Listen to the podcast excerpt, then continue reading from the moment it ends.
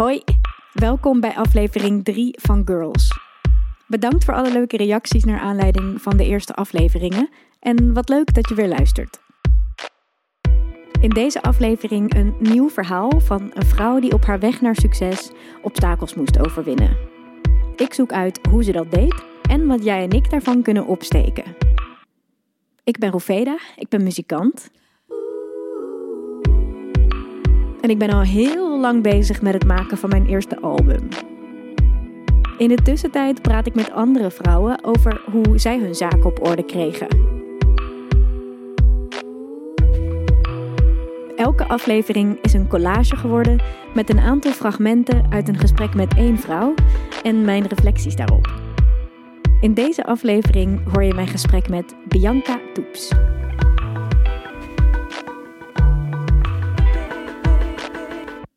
Bianca is 35 jaar. Ze is blogger, websitebouwer en modefotograaf. Ik kwam haar voor het eerst tegen toen ik rondwaalde over Rotterdam Centraal.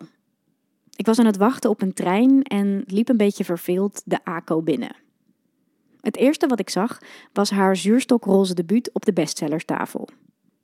Bianca publiceerde in 2019 de titel Maar je ziet er helemaal niet autistisch uit.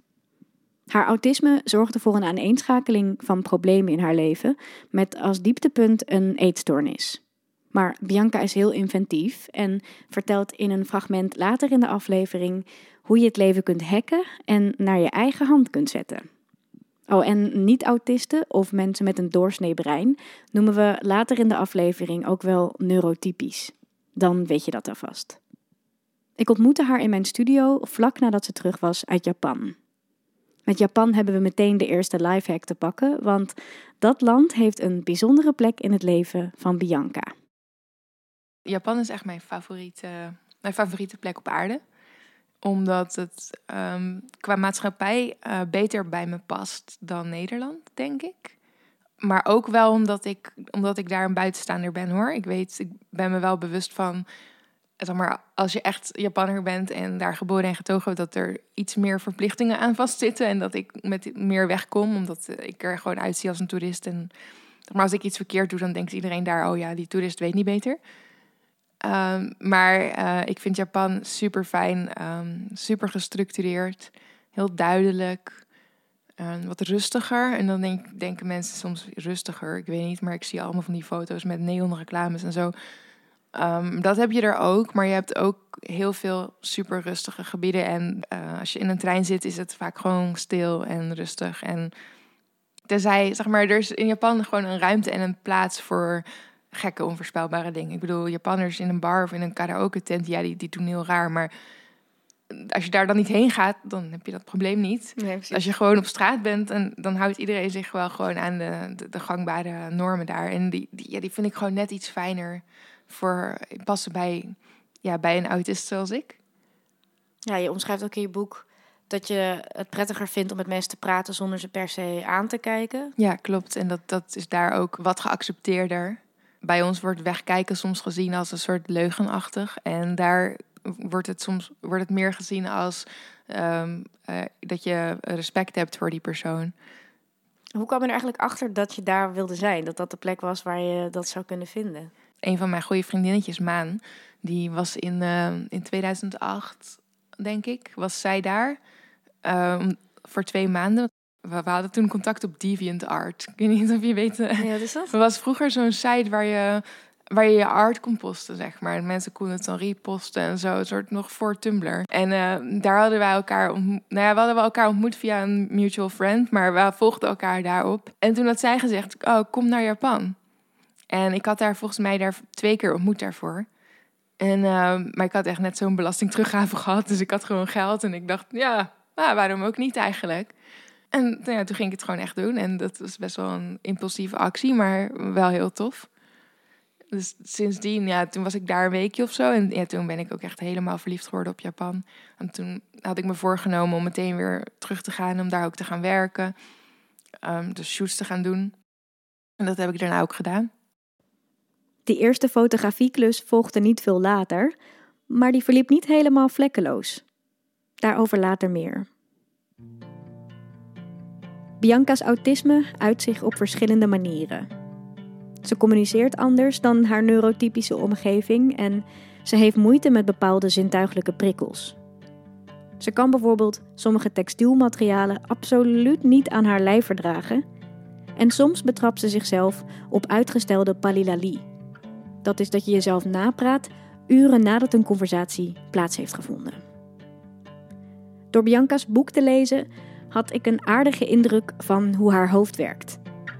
Zo wist ik voor het interview dus al dat ze niet van handen schudden en aankijken houdt en dat ze met de meeste neurotypische mensen niet klikt.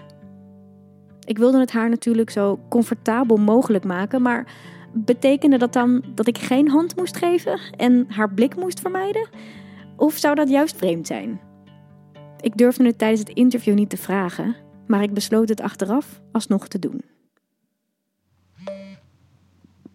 Ik vroeg me toen af van ja, uh, moet ik me dan aanpassen aan het feit dat ik dat weet? Dus moet ik jou dan expliciet niet aankijken en moet ik dan um, jou geen hand geven, terwijl ik dat normaal gesproken wel doe? Um, moet ik überhaupt op die manier rekening met jou houden? Of, of uh, zou je dat juist vervelend vinden? Ik heb dat uiteindelijk niet aan jou gevraagd uh, in het gesprek, omdat ik gewoon daar onzeker over was. Maar ik dacht, ik ga het je gewoon nu alsnog vragen. Wat vind jij fijn? Hoe, hoe moeten mensen uh, met jou omgaan, wat jou betreft? Uh, dat is een moeilijke vraag. Ik heb geen idee. Um, ik, um, ik verwacht niet dat mensen zeg maar, met mij omgaan op een andere manier.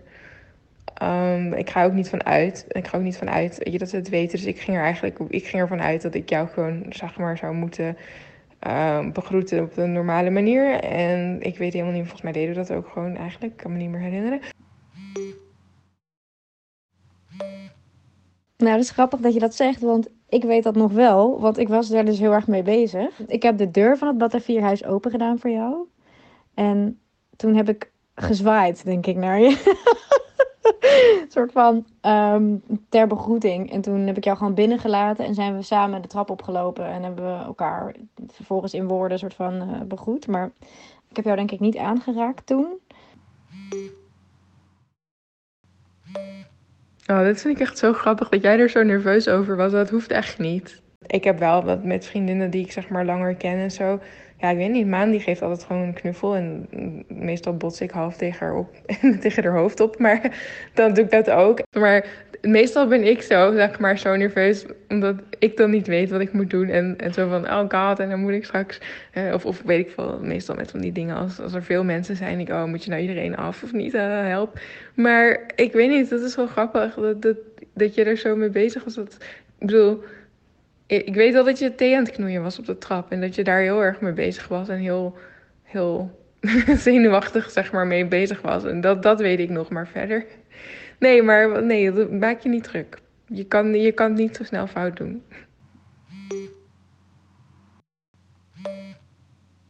Maar stel nou dat jij de sociale regels mocht bepalen, dat je die opnieuw mocht inrichten. Wat zou dan de ideale manier zijn voor een begroeting en voor een afscheid? Ik denk dat ik dan het Japanse systeem zou overnemen met buigen. Um, maar voor, voor gewoon close friends en zo zou ik, zou ik gewoon de knuffel erin houden, denk ik. Anders wordt het wel heel... Maar dat, dat doen ze in Japan volgens mij ook wel, als het gewoon echt vrienden zijn. Ik bedoel, dat doe ik met Kay volgens mij ook. Ja, dat doe ik met Kay ook. Ik weet niet of Kay daarmee ongemakkelijk maken eigenlijk. maar uh, nee, maar dan, ik zou dan gewoon het formele buigen erin houden. En uh, het is ook beter, weet je, het is ook hygiënischer. Mensen niet aan te raken, stop. dus uh, dat zou ik doen.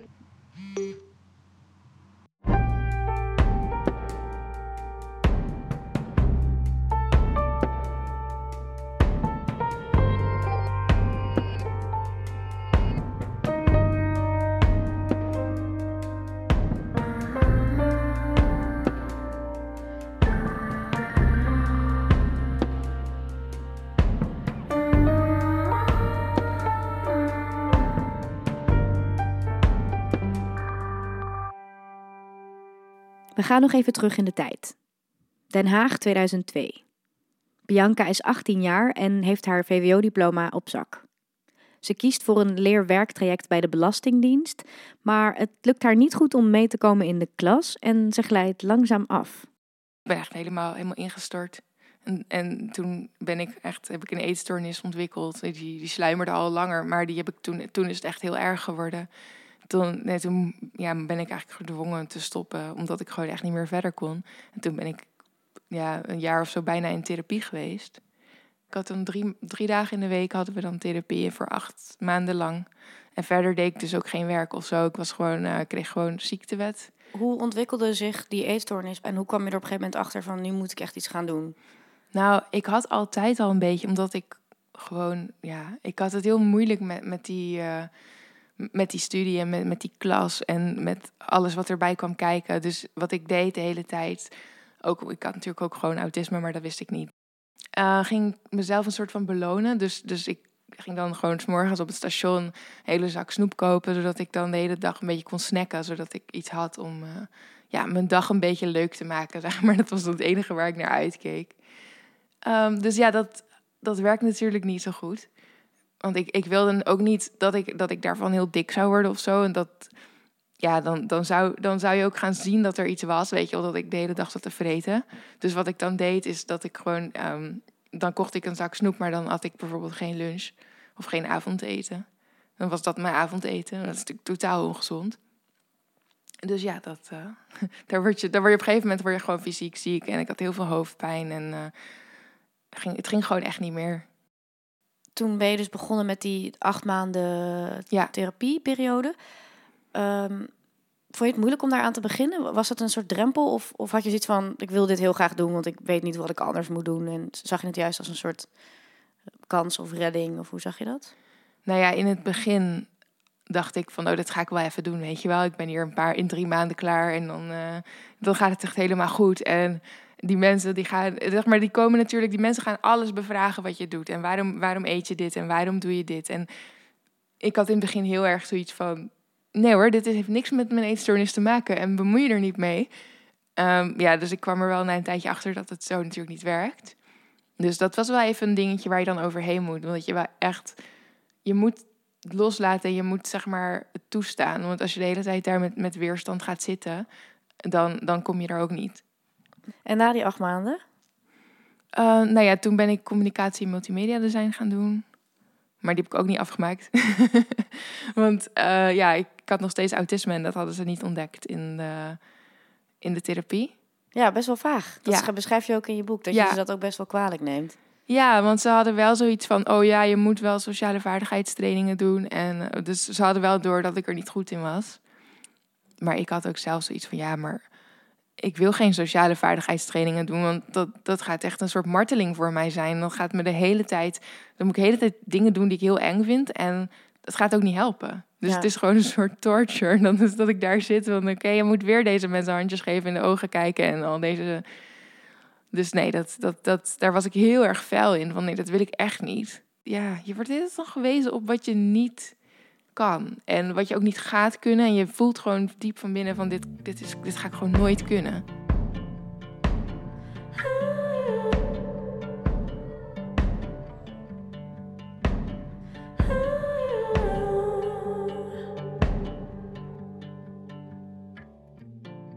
Bianca gaat uiteindelijk aan de slag met fotografie. En ze biedt haar diensten aan op verschillende internetfora. Zo bouwt ze in korte tijd een groot klantenbestand op. Ze verhuist naar Amsterdam om dichter bij het fotografievuur te zitten. Ze ontmoet haar agent en vanaf dat moment gaat het allemaal heel erg snel. Een fantastische tijd, maar ook een moeilijke. Want het had ook een weerslag op haar gezondheid. Bianca vertelt dat ze structureel over haar grenzen heen gaat. Ze maakt keuzes tegen haar natuur in om er mee te kunnen komen met de rest. Dat had meestal slepende hoofdpijnen tot gevolg. Bianca vertelt hoe ze geleerd heeft haar grenzen te bewaken. Wat is voor jou de formule? Hoe, hoe zorg je goed voor jezelf? Ik, ik zeg altijd tegen mezelf, ik, ik, je kan het leven hacken. En um, dat is een beetje mijn manier om... Um, en dat, daar bedoel ik mee, zeg maar... De meeste mensen die, die leven hun leven redelijk... Um, op alle vlakken een beetje gelijk op. Zeg maar. Uh, de, timing van alle dingen gaat een beetje, zeg maar. Ze doen een studie en dan, um, dan, is het, zeg maar, dan krijgen ze een relatie en dan koop je zo'n huis en dan, nou, weet je, dan krijg je kinderen. En dat gaat allemaal een beetje zo op zo'n zo'n iedereen hetzelfde uh, tempo. En dat hoeft helemaal niet. En je kan eh, best wel. Um, ik woon bijvoorbeeld in een studiootje van één kamer en 24 vierkante meter. En ik merk nog dat er mensen dan. Die dan echt aan mij vragen: Oké, wanneer ga je verhuizen? En dat ik dan denk: Waarom moet ik. Hè? Wat, hoezo verhuizen dan? Want ik woon hier toch net, ik woon hier prima. En die denken dan: van ja, maar je kan dit toch niet willen, want dit is een studentenhok. En ja, je, je wil vast wel uiteindelijk naar een groter appartement. Maar dat wil ik dus niet. Omdat met dat kleine appartement win ik tijd en geld. En dat kan ik dan op een ander vlak kan ik, kan ik dat weer uh, ja, inzetten, zeg maar. Want als mensen zich afvragen, hoezo ga je drie maanden per jaar naar Japan? Hoe betaal je dat in hemelsnaam? Nou ja, op die manier dus. Maar ja, zeg maar, dat is een beetje mijn manier om, om dat zo te doen. En ik denk dat heel veel mensen de fout ook wel maken dan dat ze op social media zien dat, zeg maar, ik heb, uh, ik ga naar Japan voor drie maanden. Uh, Pietje heeft een huis gekocht. En dat iemand dan denkt, ik moet en naar Japan en een huis kopen. En dat kan niet tegelijkertijd. En zeg maar, en een kind. En weet je wel, dat, dat, er zijn keuzes. En je moet dat een beetje zo afwegen dat, dat, je, ja, dat het te doen blijft. En je kan daar best wel veel, uh, mag je daarin variëren. En je, je kan heel erg afwijken van de norm. Ik, mijn regel is altijd dat je, zolang je er niemand mee kwetst of niemand mee uh, de wet niet breekt, dan ja, doe gewoon lekker wat je wil. Dus uh, ja, dat, dat is een beetje hoe ik dat probeer te, te doen. En, en ik merk soms ben je wel ben je nog steeds word je beïnvloed door die norm. Als ik bijvoorbeeld twee dagen in de week werk. Um, en nu werk ik veel meer hoor. Maar stel ik zou twee dagen in de week werken en dat zou genoeg geld verdienen voor ja, gewoon mijn vaste lasten en zo. Dan hoef ik dus niet meer te werken. Maar dan nog steeds heb je wel een beetje in je achterhoofd. Nee, is wel een beetje raar dat je maar twee dagen werkt. Je zou eigenlijk meer moeten doen. Maar ja, waarom eigenlijk? Want je, je kan het beter makkelijk voor jezelf maken. En als ik die twee dagen werk en ik kan de rest van de tijd uitrusten en wat ik nodig heb. Ja, waarom niet? Ja, ja neem even thee. Neem even thee. ik de hele tijd... Rustig aan. Ja. Het is nu al koud, hè? Nou, is goed hoor. Wil je koekje? Oh ja, is goed.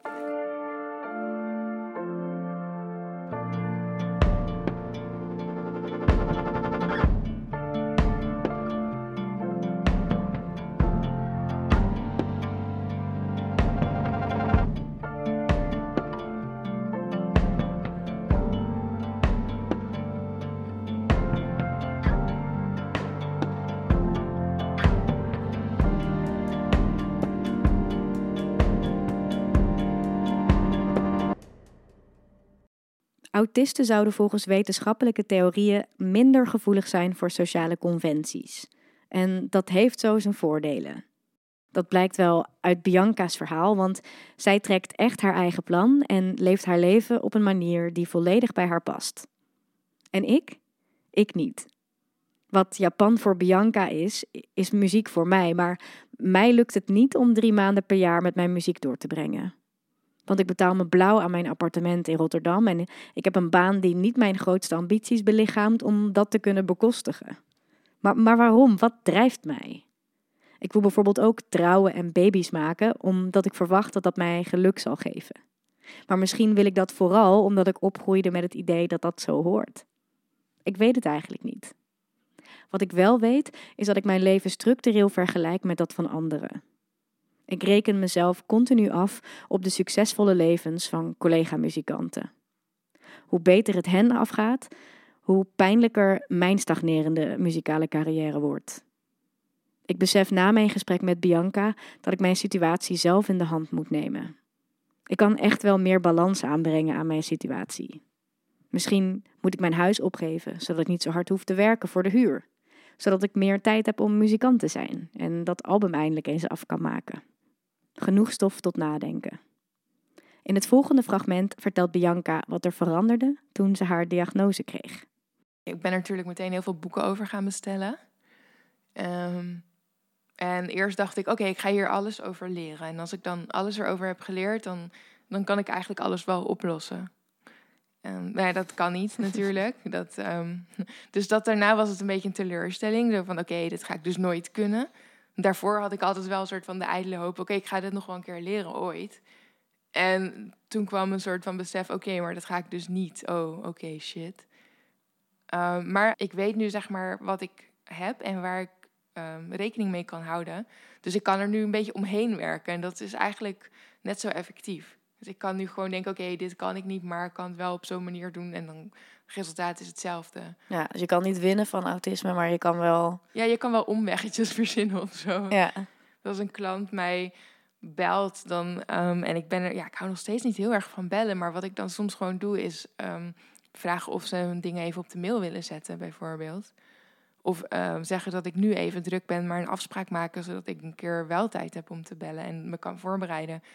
En ja, dat zijn gewoon een soort van trucjes waardoor ik gewoon wel goed functioneer. En die vinden mensen ook helemaal niet raar. Mensen vinden het super logisch als je zegt: Oh ja, ik ben nu druk, kan je het even mailen? soms ben ik helemaal niet druk. Soms zit ik gewoon in mijn kamer gewoon. En dan, is het, dan belt iemand. ik, oh my god, no. En dan, ja, dan, dan, doe ik gewoon, oh ja, sorry, ik, ben, ik moet zo weg. Ik kan je even... Volgens mij heb ik dat bij jou ook gedaan trouwens. Oeps. nu verraad ik mezelf.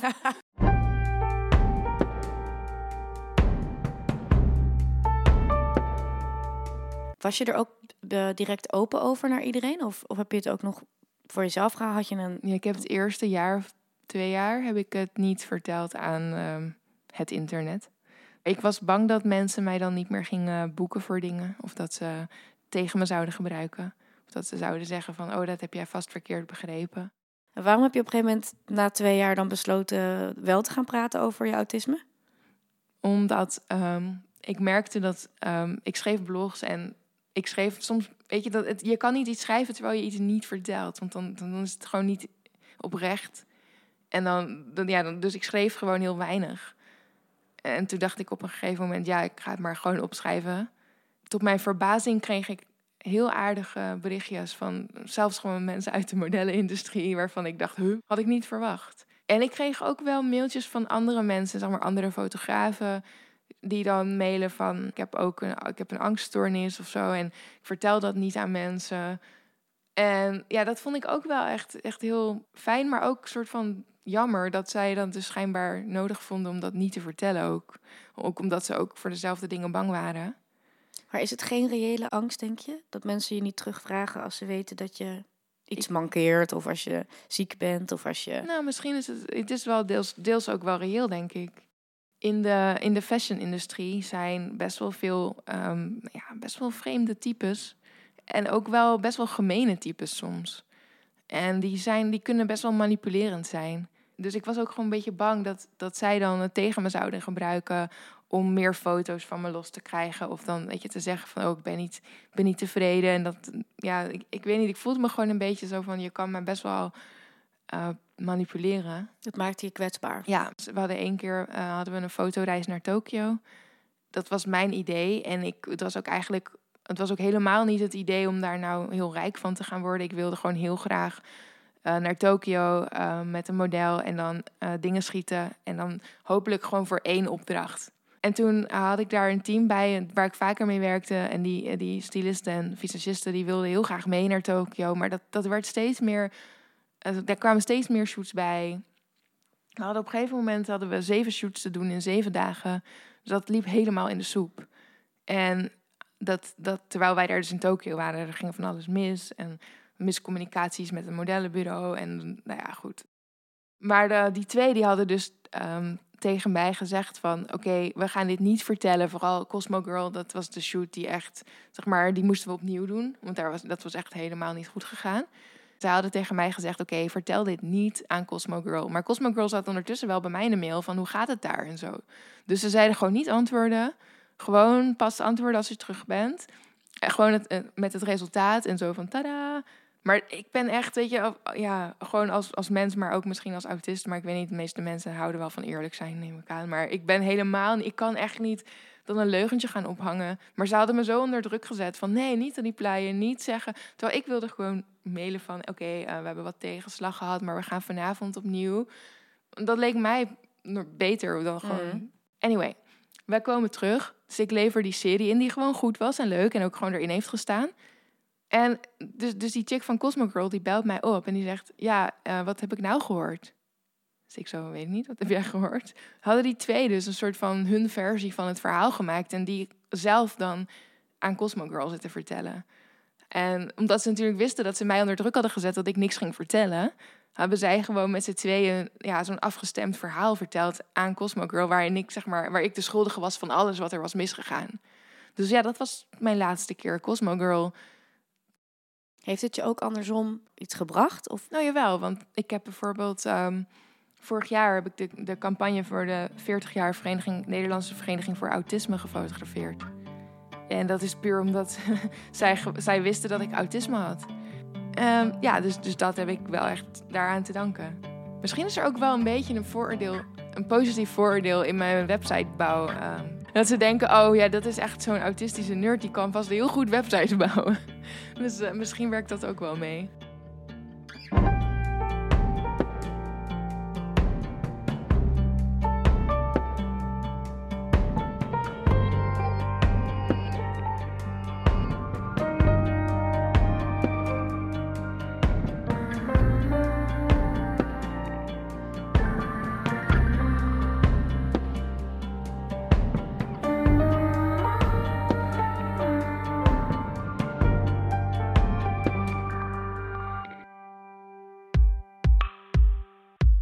Het gesprek met Bianca heeft me mooie inzichten opgeleverd.